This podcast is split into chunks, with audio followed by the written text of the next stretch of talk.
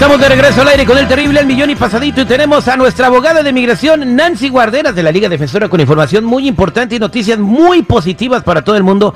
Hoy queremos hablarles de cinco cosas que pueden ayudarlos a arreglar sus papeles aquí en los Estados Unidos que la gente no tiene esta información. Cinco perdones que te van a ayudar a quedarte legalmente en este país, a tener un seguro, a trabajar bien, el sueño de todos los inmigrantes. Y mientras la abogada nos platica, si tienes una pregunta de migración, márcame en este momento al 1 1-800-333-3676. 1-800-333-3676. Abogada, buenos días. ¿Qué tal a todos? Y es uh, este tema va mano a mano a lo que siempre digo yo, no se autodescalifiquen.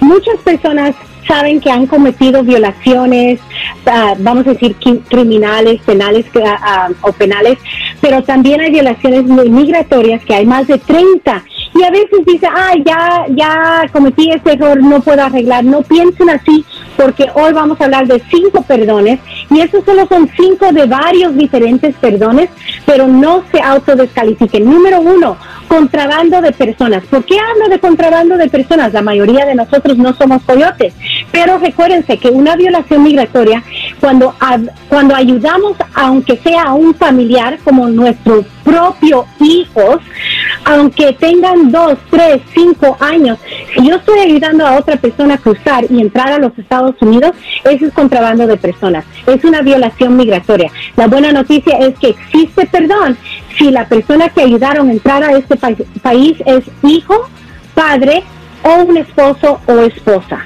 Número dos, castigo de tres y diez años. Recuérdense, si alguien está aquí en el país más de seis meses, menos de un año, de forma indocumentada en los Estados Unidos y salen del país, les van a dar un castigo de tres años.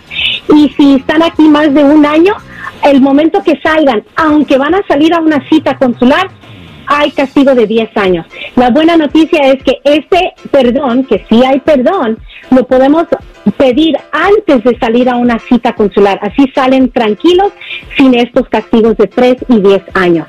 Número 3, el uso de documentos fraudulentes. Existe perdón. No importa si entraron con una mica falsa, visa de turista falsa, existe un perdón. También ciertos crímenes. A veces cometimos errores en el pasado.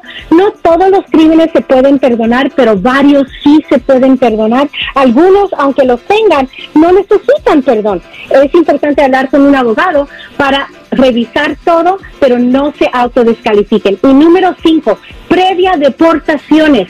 Muchas personas o nuestros familiares salieron del país después de una orden de deportación. Muchos piensan que tienen que esperar 10 años. No tienen que esperar 10 años del castigo. Podemos disminuir esos 10 años a mucho menos. Incluso las personas que están aquí en el país antes de salir a una cita consular, también podemos pedir un perdón antes de salir a esa cita consular. Por favor, no se autodescalifiquen y recuérdense, punto número 6, la visa U. Si han sido víctimas de crimen, la visa U viene con un perdón muy generoso y muchos más ah, de estas violaciones que se pueden perdonar. Ahí lo tiene, cinco perdones que los pueden ayudar a arreglar sus papeles. Muchas gracias, abogada. Increíble. Yo creo que muchas de las personas que están escuchando pueden tener la oportunidad de arreglar sus papeles eh, beneficiándose con esto. Y bueno, qué bueno que nos da esta información. Para eso estamos. Ahora vámonos al 1-800-333-3676. Aquí tenemos a Armenisa. Armenisa, buenos días. ¿Cómo estás? Muy bien, gracias. Buenos días. Te escucha la abogada. ¿Cuál es, tu, ¿Cuál es tu pregunta? Mira, quería preguntarle qué posibilidades tengo de ayudar a mis nietecitos que están en México. No sé si los podría adoptar o meterlos así para ayudarlos. No sé, quiero preguntarle ¿Por qué, te los quieres traer, Armenisa? Porque mi nietecito tiene deseo de venir y yo dije, quiero arreglarlos en un futuro para que ellos puedan venir. No sé qué posibilidades tengan. ¿Pero no están sufriendo ni nada de eso? Bueno, pues sí, tú sabes que allá en México sí se sufre. Y yo dije, pues si tengo las posibilidades de ayudarlos en un proceso, ya pues no creo que se va a hacer de un día para otro. Ni se tarda, pues ya van a estar más grandecitos. Armoniza, aquí la clave es cuando alguien hace una adopción, tiene que ser adoptados, ¿ok? Ah, pero la adopción tiene que completarse antes que cumpla los 16 años. Entonces es algo que tienen que eh, iniciar ese proceso inmediatamente.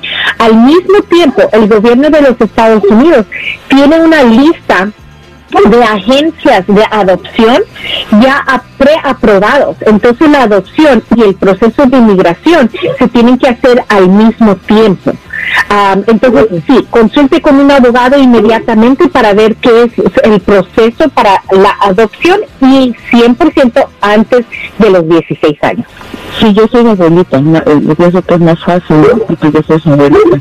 Es posible, sí, pero también como son las reglas de México, ¿verdad? La adopción también tiene que ser bajo las reglas de México, por eso se tiene que hacer al mismo tiempo y, y simplemente por ser ah, abuela, claro que sí, pero el proceso es un proceso largo, ¿ok? Pero empiece desde el principio para que no vaya a llegar la edad de 16. Bien, huracanados. Ok, Armenisa, te deseamos mucho éxito trayéndote tus netecitos a los Estados Unidos. Y para toda la gente que tenga dudas, pues sigue contestando al 1-800-333-3676. Ahí va a estar un ratito más la abogada. 1-800-333-3676. Gracias, abogada. Gracias, un abrazo. Un abrazote.